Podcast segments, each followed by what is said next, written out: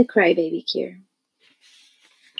Mrs. Foxglove was baking brownies, thick, chewy, chocolatey, nutty brownies, the kind her four children loved.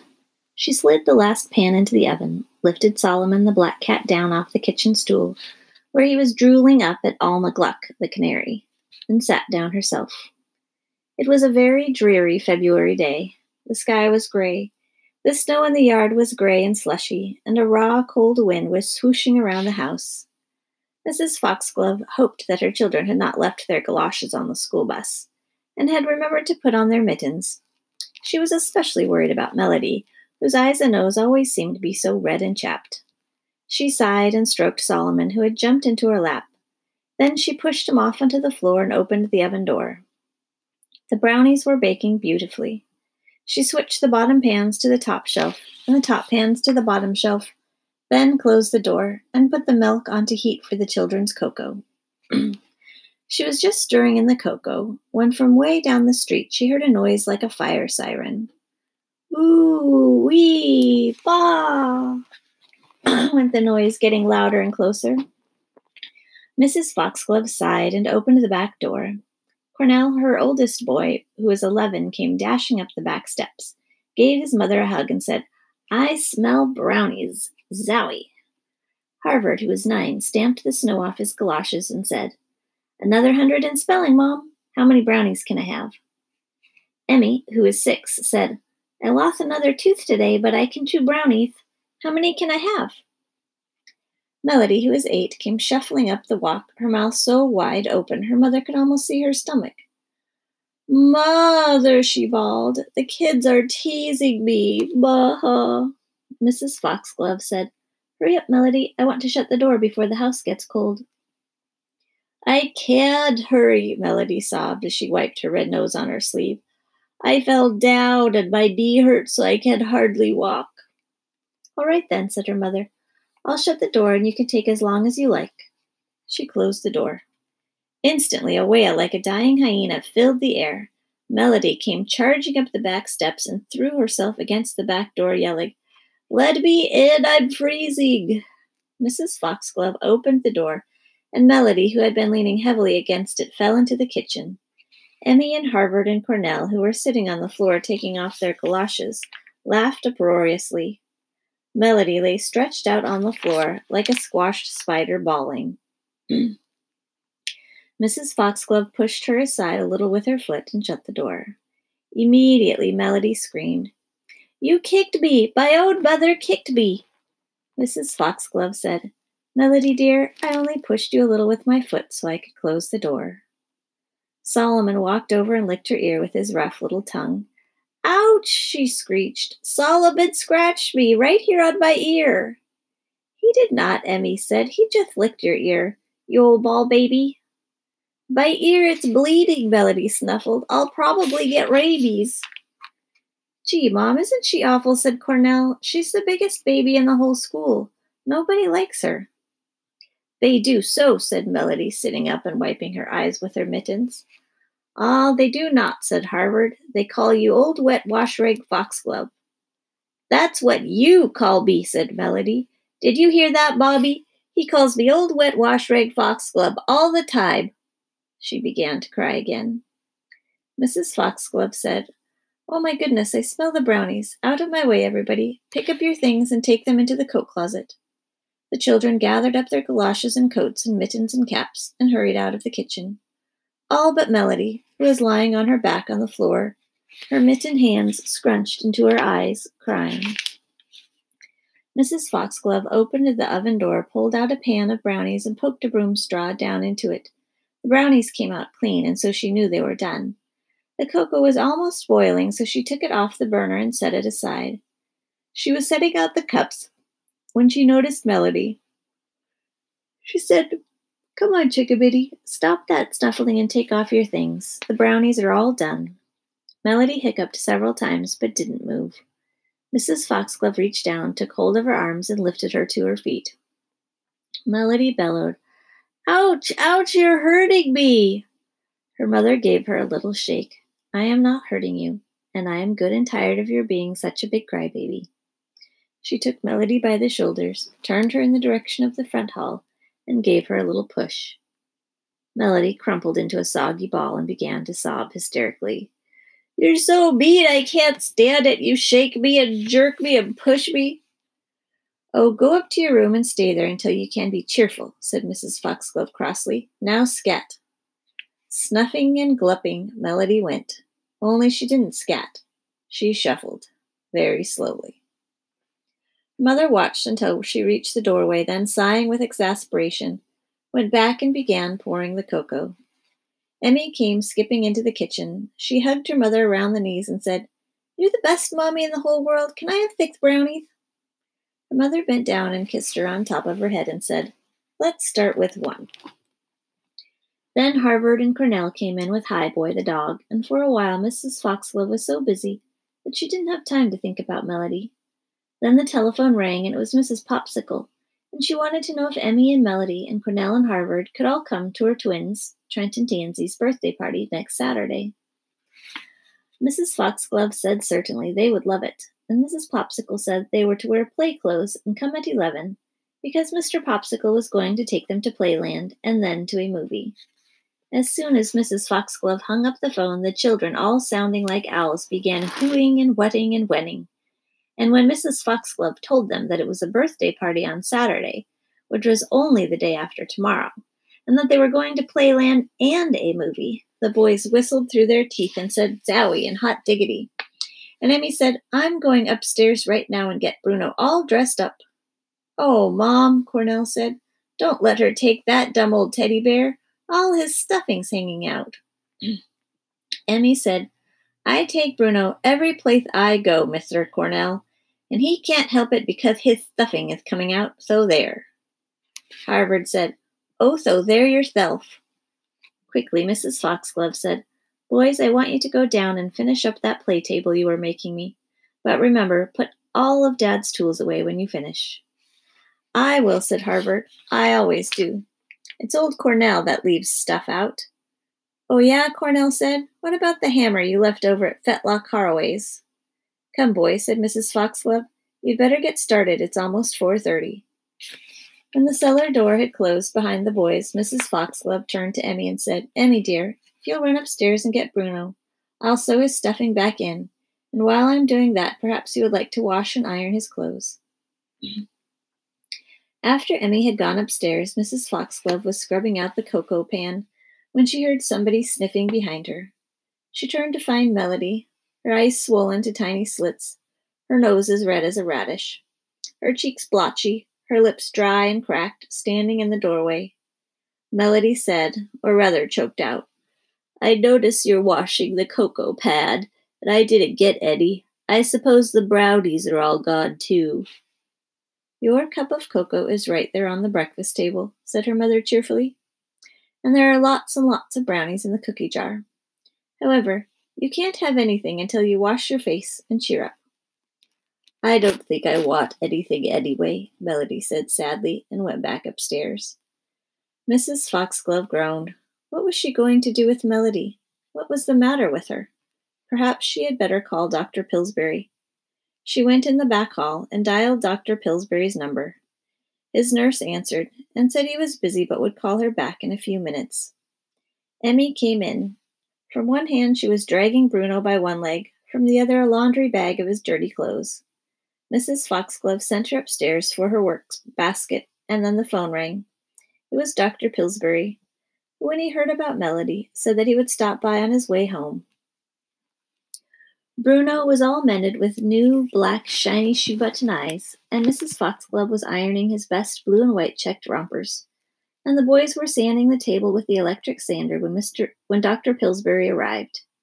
He said, What a busy, happy family. Do you happen to have a cup of hot coffee, Martha? Made it especially for you, said Mrs. Foxglove, handing Emmy the rompers and turning off the iron. Take Bruno and his clothes upstairs and tell Mel- Melody to come down. As she poured Dr. Pillsbury his coffee and put some brownies on a plate, he said, Tim, I'm awfully worried about Melody. She cries all the time over everything. Do you think it could be rheumatic fever? Does she have a fever? asked Dr. Pillsbury, taking two brownies. No, she doesn't, said Mrs. Foxglove. In fact, she seems very well, but she is so sad. Everything makes her cry. She cries so much, and her face is so red and swollen all the time. She looks as if she's been stung by a million bees. Dr. Pillsbury slowly stirred his coffee and said, If I can find nothing wrong with Melody physically, then I would suggest that you call Mrs. Piggle-Wiggle. will she know what to do? Mrs. Foxglove asked. She certainly will, said Dr. Pillsbury. She knows more about children than anybody in this town. Well, I know she cured Cornell's table manners, and she stopped Emmy's tattling, but I didn't dream she could do anything about crying. I bet she can, said Dr. Pillsbury. My goodness, Martha, these brownies are so good it's criminal.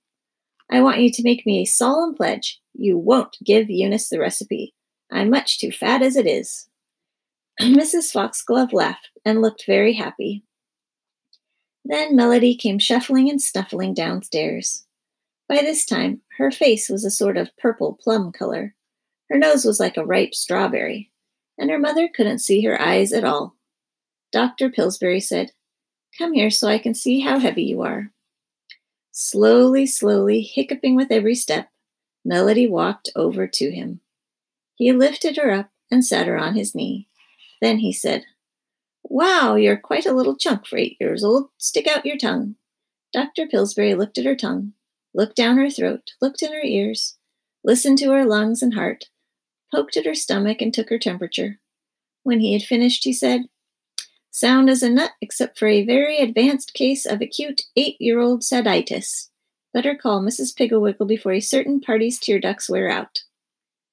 After Dr. Pillsbury had gone, Mrs. Foxglove sent Melody and Emmy next door to Mrs. Rocket's house to borrow an onion. Well, she called Mrs. Pigglewiggle. Mrs. Piggle-Wiggle laughed when she heard about Melody and said, Oh, I've the most wonderful cure for crybaby-itis. It's a tonic that tastes delicious, sort of like vanilla ice cream with caramel sauce, and it works very quickly. In fact, if you would send Harvard and Cornell over for it right now, I think we could have Melody cured before Trent and Tansy Popsicle's birthday party Saturday. Oh, do you think so? asked Mrs. Foxglove, almost crying herself, she was so happy.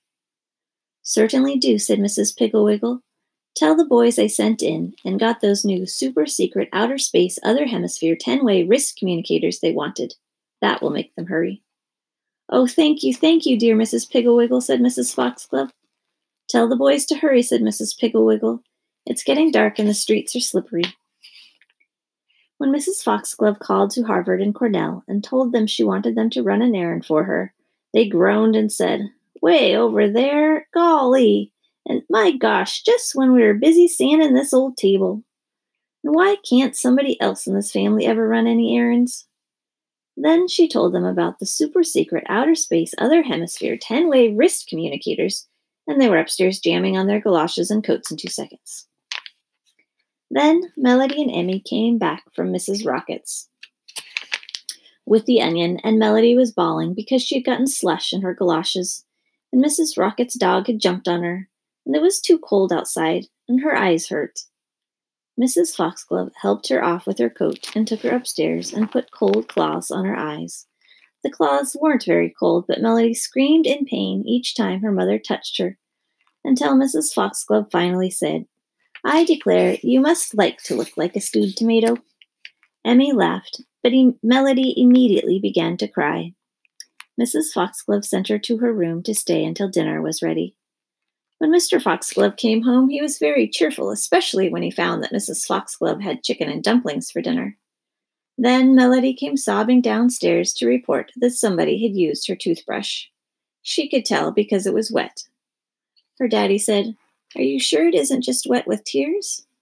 Melody said, After all, Daddy, I don't brush eyes with my toothbrush. Very logical, he said, putting his arm around her. But of late you have been as soggy as a bath sponge, and dampness rubs off. See? He held her off so she could see the big wet spot on his jacket where her head had rested. In fact, he said as he rubbed the spot, you are one of the juiciest children I have ever cuddled. Melody began to bawl, opening her mouth wide and scrubbing at her eyes. Mr. Foxglove handed her his handkerchief and said, Come on now, Missy, that was only a joke and you know it. Dry those eyes or the place where they used to be, and let's have dinner. Where are the boys? They'll be here in a minute, Juniper. In fact, I hear them now, said Mrs. Foxglove. Cornell and Harvard burst in the back door, their cheeks crimson from the cold, their eyes dancing with excitement. Thrusting their wrists at their mother, they said, Mom, just look what Mrs. Piggle-Wiggle sent away and got for us. Super secret, outer space, other hemisphere, 10 way wrist communicators. Aren't they keen? Look at all the signs of the zodiac and the dials. Mrs. Foxglove looked at the SSOSOHTWWC and said, Now, for heaven's sakes, be very careful how you use those things. I don't want to be deluged with people from another planet. Oh, don't worry, Mom, Harvard said. We got all the directions right here in this little book. Didn't Mrs. Pigwiggle give you something else? asked Mrs. Foxglove. Oh, yeah. She gave us this little bottle, Cornell said as he rummaged through the pockets of his jacket, taking out nails, string, four peanuts, two rocks with gold in them, a note to his mother telling her about a PTA meeting that happened two weeks ago, and to which she had gone anyway, several nuts and bolts, two gray licorice drops, and finally, a small bottle wrapped in brown paper. After she had sent the boys to wash up, Mrs. Foxglove carefully unwrapped the bottle. It was labeled Cry Baby Tonic, one teaspoonful as needed. Mrs. Foxglove pulled out the cork and smelled it. It smelled delicious. She called Melody, who was standing in the front hall, dabbing at her streaming eyes with her father's handkerchief, to come out to the kitchen. She poured the tonic into a rather large teaspoon and very briskly told Melody, who was leaning mournful against the stove, to open her mouth. Melody began to cry.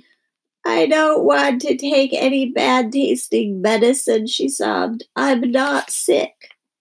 This isn't bad tasting, it's delicious, said her mother, taking advantage of her open mouth to force the spoon in. Melody gulped down the medicine and then said, It's good. I like it. Could I have some more? Not now, said her mother. Perhaps another teaspoon before you go to bed. Now help me carry in the salad plates. The first thing Mrs. Foxglove noticed about the effect of the crybaby tonic was that all the redness and swelling disappeared from Melody's face. She's probably cured already, thought her mother happily. The chicken and dumplings were delicious. Everybody was having a very good time until Cornell, who sat next to Melody, sneaked a chicken bone down to Highboy, who was never supposed to be fed at the table, but was usually lying under it ready in case somebody should spill. Anyway, in reaching for the bone, Highboy put one paw on Cornell's jean, which was covered with jeans, and the other on Melody's knee, which was bare. Highboy didn't mean any harm, but dogs do have toenails, and he may have scratched her a little, but certainly not enough to warrant the banshee howl she let out. Ow wee, ow wee, she wailed. Then the strangest things ha- strangest thing happened. Out of her eyes gushed two regular faucets of tears. They filled her dinner plate with water, soaked her table mat, soaked her napkin, made a little lake in her lap, poured down her legs, and filled her shoes. In fact, in no time at all, there was a huge puddle under her chair. My gosh, Mom, look at old Melody, said Cornell, his eyes as big as dollars. Mom, Dad, Quick, stop her, said Harvard, as Melody's gushing tears ran across the table and into his lap. Melody, you big dummy, said Emmy. You cried all over Bruno's clean rompers. Mrs. Foxglove said, Juniper, do something quick. The water's clear over here under my chair. Mrs. Mr. Foxglove yelled at Melody, who was now soaking wet from head to toe. Stop crying, close your mouth, smile. Melody did, and the tears stopped. Everybody stared at her in wonder. I've never seen so many tears in my whole life, her father said. How in the world did you do it? I don't know, Melody said. I just started to cry and the tears came out. I'm going to rent you out to water lawns, her daddy said. Salt water kills grass, Cornell said. Mrs. Foxglove said, Instead of talking nonsense, let's all get busy and wipe up this water. After everything had been wiped off and dried out as much as possible, Melody went upstairs and changed into her pajamas and bedroom slippers, and her mother gave her another plate of dinner. The rest of the meal was devoted to talking about Melody's new amazing achievement. By the time it was over, she began to feel very important. In fact, she didn't see any reason why any reason why such a remarkable remarkable child should help with the dishes. Harvard said, Listen, wet wash rag, it's your turn to do the pots and pans. Melody said, Don't you dare call me wet wa- wash rag, Harvard Foxglove, or I'll tell Daddy that you broke Mr. Maxwell's greenhouse. Cornell said, If you tell on Harvard, Melody, I won't take you to the roller coaster with me next Saturday when we go to Trent and Tansy's party. What party? asked Melody. The party Mrs. Popsicle is giving for Trent and Tansy's birthday. And Mr. Popsicle is taking us all to Playland and to a movie show, Emmy said. And it is your turn for the pots and pans, Melody. You know it is. It's right on the chart. Oh, all right, said Melody. Everything was going very well until Harvard and Cornell started dueling with two big spoons, and in jumping around Cornell stepped hard on Melody's toe. She opened her mouth like a yawning hippopotamus and began to bawl. Instantly, two faucets of tears gushed out of her eyes and soaked her pajamas, bedroom slippers, Emmy's dish towel, and Solomon, who was rubbing against her legs. Help, help, Daddy, make her stop, yelled the boys. Smile, shouted Emmy. Ooh, she wailed, and the tears poured out faster, and pretty soon the kitchen floor was covered with water. Then Mr. Foxglove came striding out and pushed Melody over to the sink and held her there so her tears would go down the drain. He told Melody to stay there by the sink until she decided to stop crying. She wailed, But I'm all wet. I'll catch pneumonia and die. That is your problem, said her father coldly. You can either stop crying, smile, stop the tears, and change into dry things, or you can spend the rest of the night standing there at the sink. Mr. and Mrs. Foxglove were playing Scrabble. Emmy was asleep. Harvard and Cornell were supposed to be doing their homework. When Mel- Melody finally stopped crying and sloshed upstairs to change into dry pajamas and slippers. When she finally came down to say good night, her mother took hold of her chin, looked at her anxiously, and said, Do you feel all right, dear? Melody smiled rather sheepishly and said, I feel kind of cold, but not a bit sick. Her mother kissed her and told her to go down into the guest room and get Grandmother Dawson's down quilt. Mr. Foxglove kissed her and said, For heaven's sake, don't cry in your sleep, you'll drown. Melody slept well, and the next morning when she awakened, she felt very happy, especially when she remembered that the next day was the birthday party, and the next day after that was Sunday, and Pergola Wingsproggle was going to give her a yellow kitten. Also, the sun was shining. Also, that tonic her mother gave her before breakfast was so delicious. Everybody was cheerful at breakfast, and Mrs. Foxglove told the children that she would drive them to school and would drive Daddy to work as she had to have the car. All the children were smiling when they got out of the car at school, and Mrs. Rexall, the principal, said to old Joe, the janitor, I'm delighted to see that little Melody Foxglove has at last cheered up. Melody was very cheerful all morning, and she got 100 in spelling and an A on her story about my kitten. Then came lunchtime. She and Emmy and Kitty Wheeling and Susan Gray and Sally Franklin were all sitting together at a table, giggling and whispering and having fun when Benji Franklin, who was a great tease, leaned over from the table where he was sitting and grabbed Melody's gingerbread. Without even thinking about the night before, Melody opened her mouth and began to cry. Immediately the tears poured out.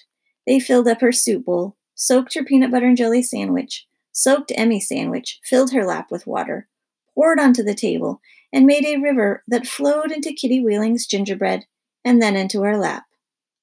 The children all began to yell. Look at Melody! Look out for the tears! Move over, I'm getting wet! Help, a flood! Call the fire department, and other silly things. Melody got up and ran sobbing out of the lunchroom, down the hall, and out into the play court, which was empty. There was nobody there because they were all inside eating lunch. Melody stood right in the middle of the court and cried and cried and cried and cried. She cried because she was wet. She cried because Benji took her gingerbread. She cried because she was alone. But mostly she cried because it was her habit to open her mouth and bellow when any tiny thing didn't suit her. Well, she cried and cried and cried, and pretty soon the whole cart- courtyard was flooded, and the water was up past her ankles. She didn't care. She hated everybody and everything in the whole world. She cried and cried and cried.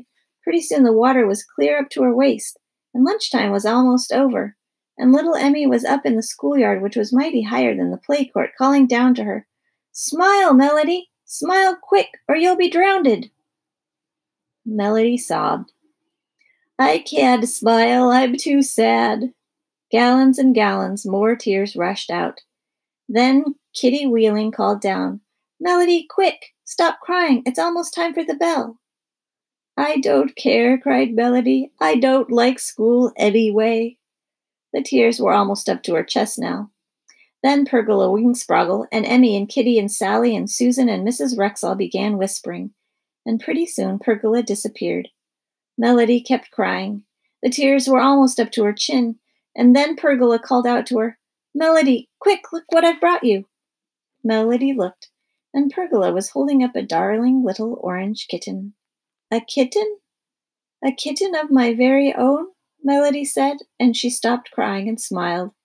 The tears stopped. Slowly she made her way across the play court. Once she tripped and had to swim doggy paddle. When she finally got out, Pergola showed her the kitten, which she couldn't hold because she was too wet. It was adorable, with long soft hair and big round blue eyes. She said, Oh, Pergola, thank you, thank you. It's adorable. Mrs. Rexall said, Here, I'll carry it for you, Melody. Now come with me to the teacher's room. I'll dry you off, and old Joe can dry your clothes down by the furnace. The rest of you children can skip along to class. After she had taken off her wet clothes, Mrs. Rexall dried her off with a towel and wrapped her in a blanket. Then she handed her kitten and told her to lie there on the couch until her clothes were dry. The kitten curled up inside Melody's arms, and the blanket was soft and warm, and pretty soon they were both asleep. She woke when Mrs. Rexall came in with her clothes all wrinkly but dry, and then there was Mommy to drive the children home, and school was over. That night, when Melody kissed her Mommy and Daddy good night, she said, I'm never going to cry again, no matter what happens. Not ever. And she never did. And at Trent and Tansy's Popsicle's birthday party, Melody and Betsy Wilt were in the Ferris wheel, and something happened to the motor, and the Ferris wheel stopped and wouldn't start. And they were right on the very top.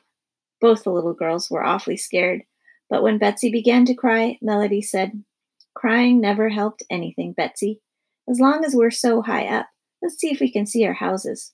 Look, way over there, past the sawmill chimney, and right up beside behind the school. Isn't that your house? Betsy wiped her eyes on her sleeve and looked where Melody was pointing, and sure enough, it did look like her house. Then she noticed that she could see Little Willow Lake. Then she saw the building where her father worked. Then they both saw. Then they both thought they saw Melody's house. I think I see my kitten Butterball asleep on the garage roof, Melody said. Just then the Ferris wheel started. When they got off, Mr. Popsicle was waiting for them. He said, What? No tears? By George, such bravery deserves an ice cream soda. What flavor will it be, ladies? I'll take chocolate with chocolate ice cream, Melody said. Me too, said Betsy. I've already had strawberry and vanilla. While they were eating their sodas, Mr. Popsicle said, I thought girls always cried when they were scared. I did cry, Betsy said. But Melody said that crying never helped anything. It doesn't either, Melody said. I know, because I used to cry a lot when I was littler.